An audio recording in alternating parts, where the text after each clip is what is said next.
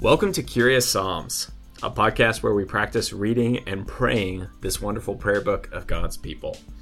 I'm your host, Matt, and to talk Psalm 29, I'm glad to welcome Nathan Giles. Nathan is the bearded philosopher husband mentioned in the episode on Psalm 24 with Olivia, with whom I happen to know he shares high Mexican food standards. Nathan also teaches at William Jessup University and helps out here at Granite Springs with our youth group I found Nathan, and I'm sure you'll find this too in our episode, to be a careful and precise thinker, but he also has a warmth and humor that really, I think, invites you into conversation. So I'm looking forward to this one. As we begin, here's Nathan reading Psalm 29. Ascribe to the Lord, you heavenly beings. Ascribe to the Lord glory and strength. Ascribe to the Lord the glory due his name. Worship the Lord in the splendor of his holiness. The voice of the Lord is over the waters. The God of glory thunders. The Lord thunders over the mighty waters. The voice of the Lord is powerful. The voice of the Lord is majestic. The voice of the Lord breaks the cedars. The Lord breaks in pieces the cedars of Lebanon. He makes Lebanon leap like a calf, Sirion like a young wild ox. The voice of the Lord strikes with flashes of lightning. The voice of the Lord shakes the desert. The Lord shakes the desert of Kadesh. The voice of the Lord twists the oaks and strips the forests bare. And in his temple all cry, Glory. The Lord sits enthroned over the flood. The Lord is enthroned as king forever. The Lord gives strength to his people. The Lord blesses his people with peace. Nathan, welcome to Curious Psalms. Thanks, Matt. I feel like the long time first time thing doesn't quite apply with like the whole radio caller, but you know, this is as close as we get. Here you are. Here you are. yeah, I don't I don't really have a mechanism for feedback. I guess you're basically a person's feedback on the podcast is to be on the podcast. Yeah, I think this is But like you know, hopefully over time we can get most of the listeners. That'd be kind of an awesome thing if most of the listeners were also on your podcast. yeah, that that would be interesting. Which may, maybe means you have a very small distribution, but Yeah. Oh well. Oh well. No, I'm really glad really glad that you said yes when I reached out. You never know how much you have to twist someone's arm to convince them to spend 30 minutes talking about the Psalms with you, but you seemed like a pretty willing pretty willing partner. Yeah, I get that feeling uh, with my students. Getting them to talk for about ten seconds on any given topic in class is, is bad enough, much less a half hour. Well, shall we dive into Psalm 29 together? Yeah, let's do it. Let's start with, you know, we have these set questions and I love them to give us framework for conversation. So let's start with the first one. Nathan, what stood out to you in reading this psalm? I think, I mean, there's a lot of repetition, which isn't necessarily new for Uh-huh. a psalm. But whenever I hear the, the voice of the Lord mentioned, I always think like back in Genesis and Exodus, where the voice of the Lord is not a good thing to be around. Like nobody wants, nobody's eager to hear the voice of God. Yeah. And that, that kind of indication of his very near presence is the source of terror. And I think in this moment in particular, there's a lot of pointing toward that destructive, humbling kind of power that's behind the voice of God. Um, so I think that was what really stood out to me throughout the, the entirety of the psalm. humbling power is a good phrase for what's happening here. I was reading one thing that was talking about this kind of this storm almost sweeping through all of Israel from the north to the south. Hmm. But like us, a, the kind of storm that's being talked about here, where the ground is shaking and like we're talking, it's like a wind, tornado, earthquake, all rolled into one hmm. when God starts to speak. Which I think whenever you kind of get to witness something that powerful kind of in the natural world there is a kind of yeah a terror right it's Yeah. not it's not just oh yeah good. The repetition really stood out to me too. I was looking at it and kind of fascinatingly like there's i don't know if i've talked about this on the podcast before but a really common feature of psalms is both repetition and a particular kind that's sometimes called parallelism and we could break that down in all kinds of ways but it's where you hear it over and over where the verses tend to repeat themselves right? So ascribe to the lord the glory due his name and then the psalmist just says it in a different way kind of with some added pieces. Worship the lord in the splendor of his holiness. The voice of the lord is over the waters. The god of glory thunders. The lord thunders over the mighty waters. So there's all this repetition but i found here it really kind of gave it an oomph and a propulsive kind of quality. There's something, there's really some momentum and some power that kind of builds. This psalm feels like it kind of leaves you almost with a feeling, like the kind of awe-inspiring power even if i'm not necessarily like oh yeah right the cedar is broken in pieces. Right, right. it's more kind of the overwhelming sense of it. But then if i looked at it a little bit more closely and it was just kind of fascinating it builds to this verse 9 and in his temple all cry glory. I think that is basically the only line in this psalm that doesn't have some kind of repetition or parallel. Right yeah. Which i just found i just found interesting it's this moment of like I don't know if it's stillness, but just like the the exclamation point in some ways. So I that line I think when I read Psalm 29 always stands out to me in a particular way. Just all the people in the temple of creation in some ways just crying glory. So anyway, that's all to say. I kind of love this psalm. I love its energy and its excitement. Our second question is really intriguing to me with how much the voice of the Lord comes up here. So I'm curious what you found this psalm to teach us about God. Yeah, kind of hinting toward it with my initial answer, with the voice of God being something that's so. I mean, they're just outright trying to avoid hearing God's voice in Exodus. That's why they send Moses up the big scary mountain instead of, you know, volunteering to go all up individually. When we have, I mean, today, post, you know, Christ's death and resurrection, we have the Holy Spirit, and that completely changes yeah. the way that God interacts with us and His voice. And so that voice mm. goes from being this largely something that is wielded against creation in a kind of destructive and reforming kind of way to something that has become much more gentle. Hmm. Still kind of cutting things away and cutting things down, but in a very precise, almost surgical kind of way, rather than one that's seen in a wrathful kind of or vengeful sort that is often kind of the vibe you get in the Old Testament. Yeah. And so seeing that kind of shift from even as presumably David, as he writes this, he can see that in his own relationship with God, being that is a little bit different hmm. for him in Israel. But I just found that really fascinating to see. If I think about the way I read the Bible now and the way that I pray, and I guess we'll talk yeah. about this more with prayer, it's easier to to seek God's voice when I'm not terrified that I'll just be like laid waste by it uh, when it's something that I see as something that I can experience and then be in his temple and, and cry out glory. Um, I think that's a very dramatic yeah. shift from what I mean the surrounding nations might see in Israel when Israel's God comes to comes to town for them. I'm really interested in your point. The fact that we read these psalms not as ancient Israelites, mm-hmm. we read them as Christians, and with all that that means, and even kind of I mean, you were talking about Genesis and the creation language here. The voice of the Lord is over the waters, and maybe even paralleling in some way the Spirit hovering over the waters in the very beginning mm-hmm. of the book of Genesis in creation. But I'm really curious how this is throwing an extra question at you, but I think sure, you can sure. you can handle a conversation. like, how do you think we process, you know, the in other words, the gift of God's presence right? Like what you're talking about, the the sense that the, in some ways the ways that God speaks to us takes on a, a fresh reality with the reality of the spirit being poured out upon all his people and sort of the the tension and terror of Psalm 29. Maybe this is also moving us into how does this psalm help us to pray? So we can go there as well. We can kind of blend our questions maybe. But uh, yeah, like as you as you think about that, are those just held in tension or do we lean a direction or what do you think? Well, I think one of the things that always is is difficult for me in reading a lot of the Psalms is you have those more lament oriented Psalms asking for God to intervene. And when you start talking about asking God to destroy your enemies, mm-hmm. like I don't know how to feel about that a lot of days. Like, sure, I, I want to see justice yeah. and I want like that little bit of vengeance for myself, but to to ask God to strike at parts of creation is it's un, it's uneasy at least.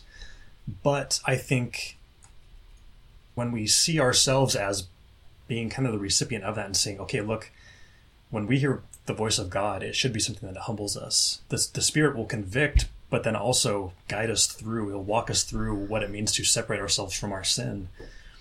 And so we can kind of identify with both sides, both being the one who is on hmm. kind of the receiving end of this this wielding of God's voice, but then also one who can cry out to God seeking it on our behalf hmm. or even against ourselves. And I think that's maybe the the point of tension isn't to find a happy place in between, but to actually just take on both roles, kind of seen in that.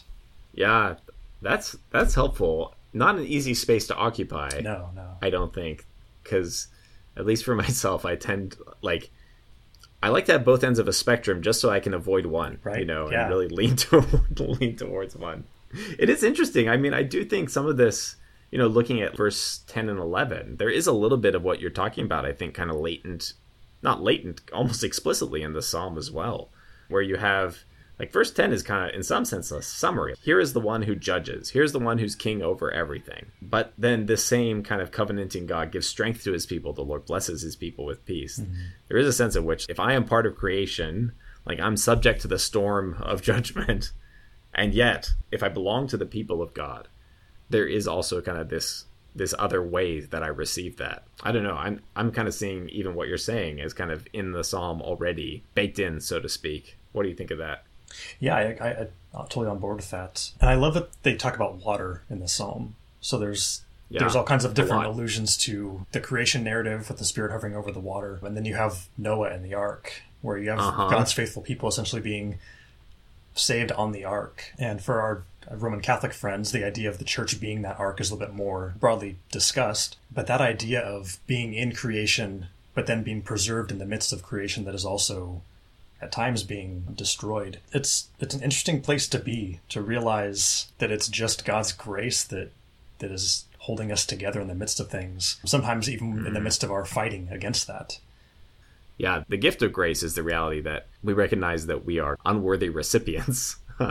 of of this gift and we live in that space where God God even will be so bold as to potentially act on our behalf, right, as people who belong to him. And yet we remain kind of objects of judgment. I'd love I'd love to explore or hear any additional thoughts you have about kind of diving into praying this psalm as well.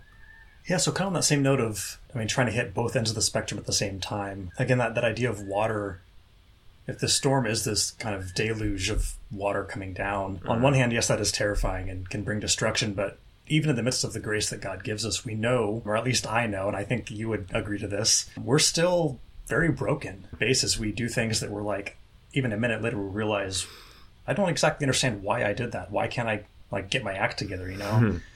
And so that same storm mm-hmm. that is often just kind of unbridled destruction, when we see it as God's kind of means of discipline for us, Yeah.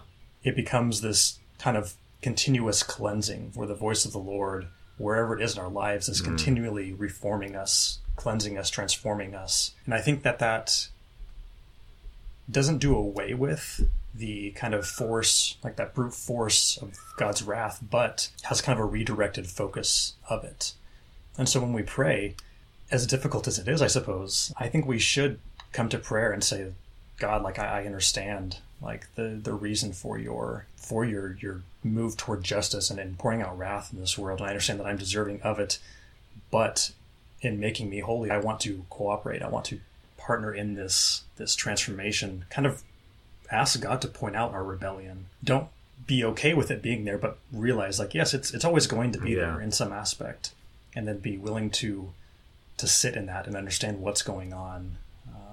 I think a lot of times we just want to. I mean, we see that storm coming and we just want to run, rather than saying, "Okay, hmm. this may not feel pleasant, but I trust that God is He is the one who's enthroned over the storm, and so I can trust Him to use this Yeah. to to better my relationship with Him, to to clean me up a bit, as we are all always in need of." That's so helpful, Nathan. I think, you know, the reality is that our brokenness sometimes needs force. I think probably I equally kind of can enter this tendency where it's like, I only want to meet my brokenness with gentleness. Yeah, if this makes sense. Like, oh, like here's the rebellious part of me. Let me pet that and calm it down. Mm-hmm. I'll heal it with kindness. Mm-hmm. You know what I mean?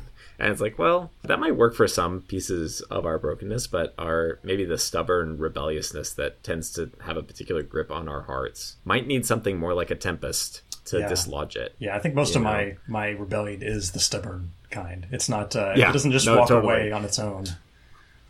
Yeah, there's a few tame house cats, but most of them are tigers, right? Like there's a few there's a few things that really that can will just kind of be shooed away, but most of it needs some kind of wrestling. Yeah. Yeah. I I thought like one like I kind of I had equally and this is building what you're saying, like almost devotional response to this psalm would be to pray with the question in mind like what needs breaking? Hmm. Like what needs shaking in my life? And Psalm 29 reminds me that when I pray those questions, I really shouldn't assume that uh, the voice of the Lord is going to affirm all my tendencies and intuitions Right. about either my relationships or the choices I've made. Psalm 29 reminds me if I pray that and if I come with that question, I'm unlikely to be affirmed in everything I do, which is just a way I think of saying what you're saying too, hmm. right? Like there's just the reality of brokenness and recognizing that and bringing that in prayer. But verse 11, again, to kind of come back to that final blessing, it's just an interesting, the Psalms do this all the time where there's just kind of like a little bit of a right turn at the end or in the middle or somewhere. I feel like this psalm uh, could end comfortably at verse 10. That kind of wrap, feels like it wraps up. It's kind of a summary statement, but then it gives this verse 11 the Lord gives strength to his people.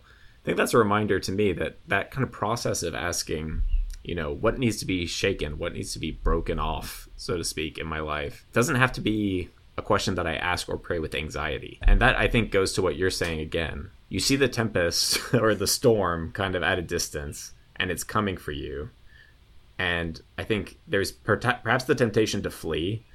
There's perhaps the temptation to say, "Oh, by the time it gets me, it will just be a light shower. Mm-hmm. like it'll lose its fury, right? By the time it actually hits me, that ju- that judgment will be, yeah, it'll be just a little kind of tap on the wrist." But then there's then there's the way of saying like, "Oh, actually, there's there's going to be things that need to be shaken. There's going to be sort of the cedars that need to be twisted, or the the forest of my life needs to be laid bare." To use the Psalms metaphors, but I love how you said this the Lord is over the storm. And because of that, we can trust that this isn't just willful judgment for the sake Yeah. of our pain and our loss, right? Like this is this is for the sake of cleansing. I think you used that word, yeah, and our need for kind of continuous cleansing. Yeah, I think what you're saying, it, it very well could end at verse 9, and all in his temple cry glory. Yeah. But we do kind of lose that, like emotionally, that, that works for me at that point. But if you look back, Uh-huh. we still have to wonder, well, what's the purpose of that storm if it's just this destruction that we are not exposed to? Oh. Is it yeah. just like taking down our enemies? But you read verses 10 and 11, and it's, I mean, the, the purpose of God wielding his voice against creation in this way is to preserve that creation. It's to bring peace, it's to bring blessing to his people. I mean, that, that, if I were to pick a psalm to address the problem of evil in the world, like this is, this is a good starting point, you know? Hmm. To kind of have that conversation of, well, evil might exist, suffering will exist in the world, but it's not a purpose in itself. It does it does something in the world, and I think the psalm is, is pointing toward that. Mm, that's I find that really kind of illuminating, Nathan. That that those last two verses really, yeah, in some sense, other than the Lord, you know, being kind of the, the name of God, Yahweh, throughout. There's nothing necessarily that is particular to a covenanting God in verses one through nine. Right. This could just be an all powerful kind of destructive. Here comes the wrath of Zeus or something like that. Yeah.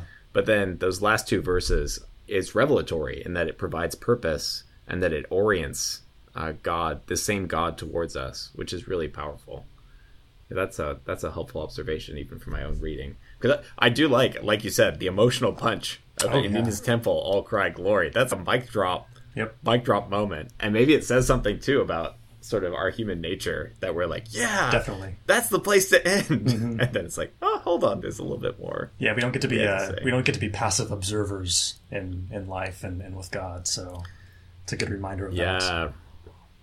Right. Yeah. Any any other thoughts? Final kind of final thoughts on Psalm twenty nine. With the, with the admission, of course, you can talk about any psalm almost endlessly, right? No, I don't think I have any other any major thoughts. I'm I'm I'm just now starting to think. I wonder how comparable this psalm would be to like other ancient Near Eastern, I guess, non Abrahamic religion kind of songs from other Yeah. other groups. I'm sure there would be a lot of similarities until you hit that that end point. That's probably true. Now that you mentioned that, get a little bit of weird research going. Yeah, there's in the commentary I was reading by Kidner, he was identifying some similarities with sort of some battle kind of songs, interestingly, and some er, even some early songs that we see in the Old Testament, which is kind of fascinating. Like the, some of the kind of rhythm and repetition, which you you can imagine there's a little bit like even just the way it reads, there's a, a little kind of almost chanting kind of quality right. to it, and that that's in an English translation, right? Which is kind of fascinating the ways that you know kudos to translators who can evoke some of that. So I think you're probably right that there's yeah some overlap with some of these some of the rhythms of these other ancient songs, but I think yeah I think it's probably doing something unique, like you said, but more fodder for research. Well, thanks so much for being willing to do this. This was a fun conversation. I feel it's always, I mean, this always happens, but it's always a delight when you kind of experience the psalm in a new way and then kind of the light bulb moments. I mean, you're a teacher, so you experience this with your students, whether whether they communicate it or not. I'm sure uh, it happens all the time, but there were some helpful light bulbs uh, in this for me and talking with you, Nathan. So thanks a lot. Yeah, same. Thanks for having me. Well, friends, let's conclude with these verses these closing two verses, perhaps the distinctive verses of Psalm 29. The Lord sits enthroned over the flood. The Lord is enthroned as king forever. The Lord gives strength to his people. The Lord blesses his people with peace. Go out and pray the Psalms.